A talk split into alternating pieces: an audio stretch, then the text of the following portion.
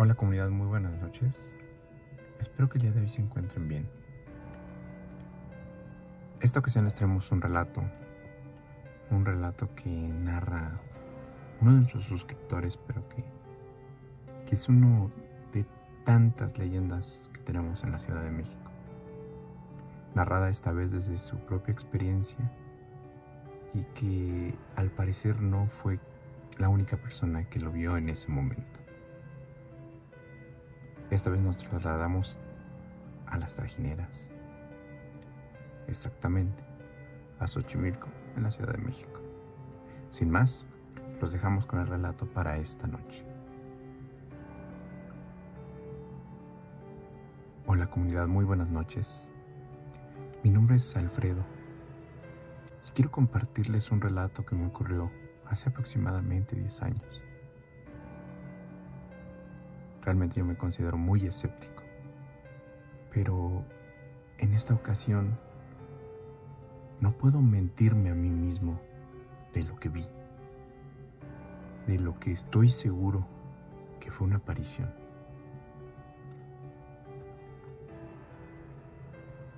Déjenme hacer la narración para que puedan entender porque inicialmente mucha gente me ha juzgado por eso me ha tachado de mentiroso, pero quiero compartirles cómo lo vi desde el momento en que lo en que me ocurrió este suceso y que estoy seguro que fue real. Fue por allá del 2013. Fui con muchos, con unos de mis amigos de la universidad, ya que habíamos terminado la carrera universitaria y fuimos a festejar. Estuvimos con un amigo que tenía una casa a sus papás de aquel lado. Recuerdo que bebimos, estuvimos en la fiesta. Su familia tiene una trajinera y nos dieron un recorrido nocturno, en el cual, pues más que disfrutar de la vista, de las historias tal vez, simplemente nos dedicamos a festejar, a cantar, evidentemente, a alcoholizarnos. Después del recorrido regresamos a su casa. Rebasaban las 12, tal vez la una de la mañana, donde seguimos todavía conviviendo, bebiendo, cantando. Eventualmente todos se empezaron a se empezaron a ir sin embargo, yo me quedé todavía, ya que mi lugar, mi domicilio era muy lejos. Nadie iba hacia aquel lugar, en Ecatepec, en el Estado de México. Por lo cual opté por quedarme. Prácticamente amanecerla. Y entonces buscar algún transporte ya con la luz del día. Fue así que dieron las 3 y las 4 de la mañana. Prácticamente todos se habían ido.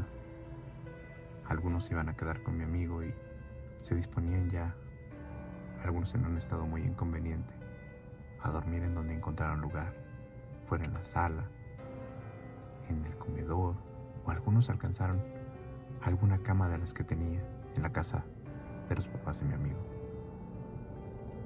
Yo, sin embargo, estuve ahí platicando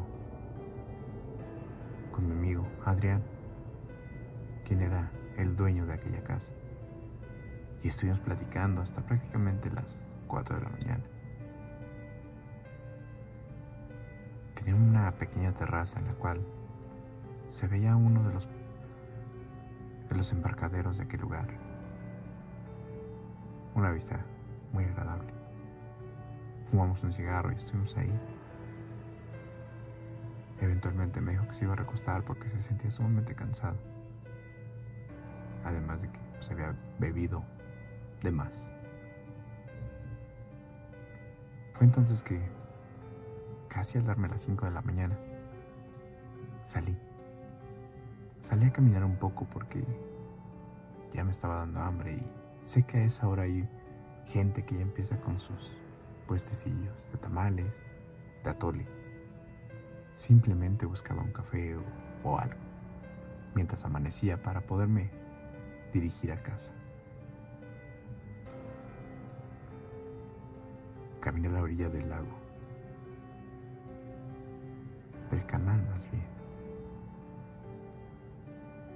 y pude, pude notar una ligera niebla en este canal.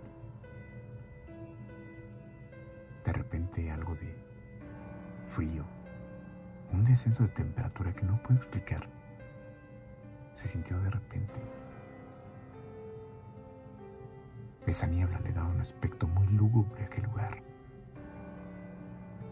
Pero que estoy seguro que diez minutos antes ni siquiera se percibía. Sí, había tomado un poco, pero no estaba en un estado de total ebriedad. Sabía perfectamente lo que estaba pasando a mi alrededor.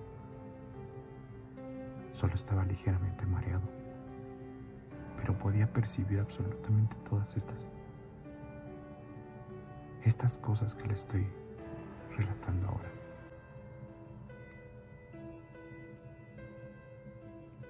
Recuerdo que me acerqué porque llamó mi atención.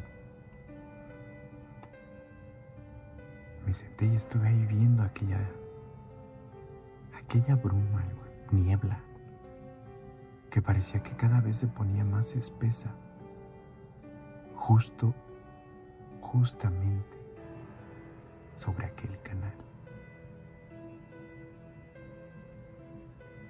De repente, de entre esta niebla pude ver algo,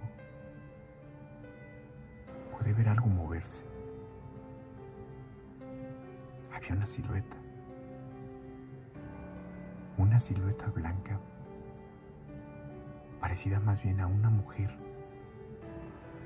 una mujer en medio de esa niebla que parecía simplemente caminar sobre el agua. De verdad, juro,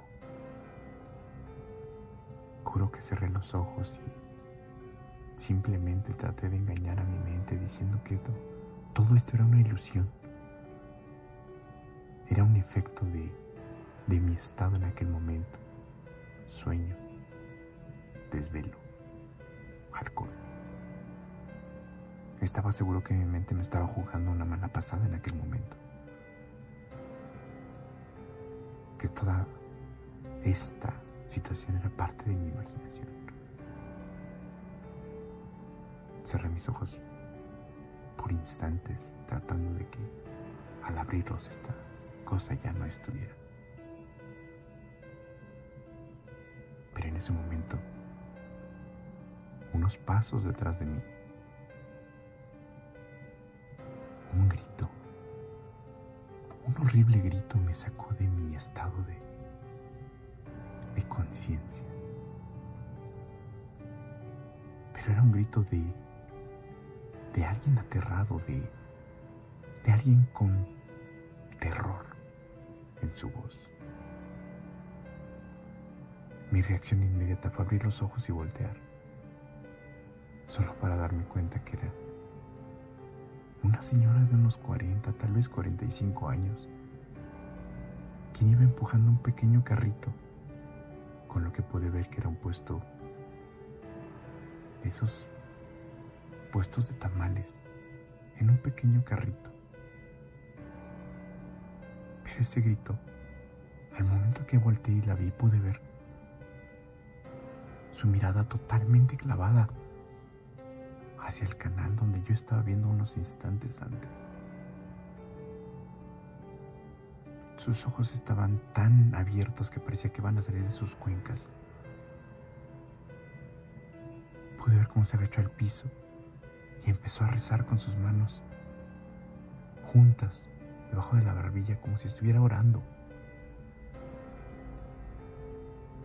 Entonces me di cuenta que no había sido ni imaginación mía. Entonces volteé nuevamente hacia el canal, pero ya con un poco más de... con un poco más de miedo, con... Sí, debo admitirlo, con terror. De no saber qué iba a ver en ese instante. Pero entonces vi, vi esa niebla y volví a ver a esa, esa silueta, como, como poco a poco se fue alejando. Pero la niebla se hizo tan densa que solamente la pude ver caminar hacia adentro de la misma.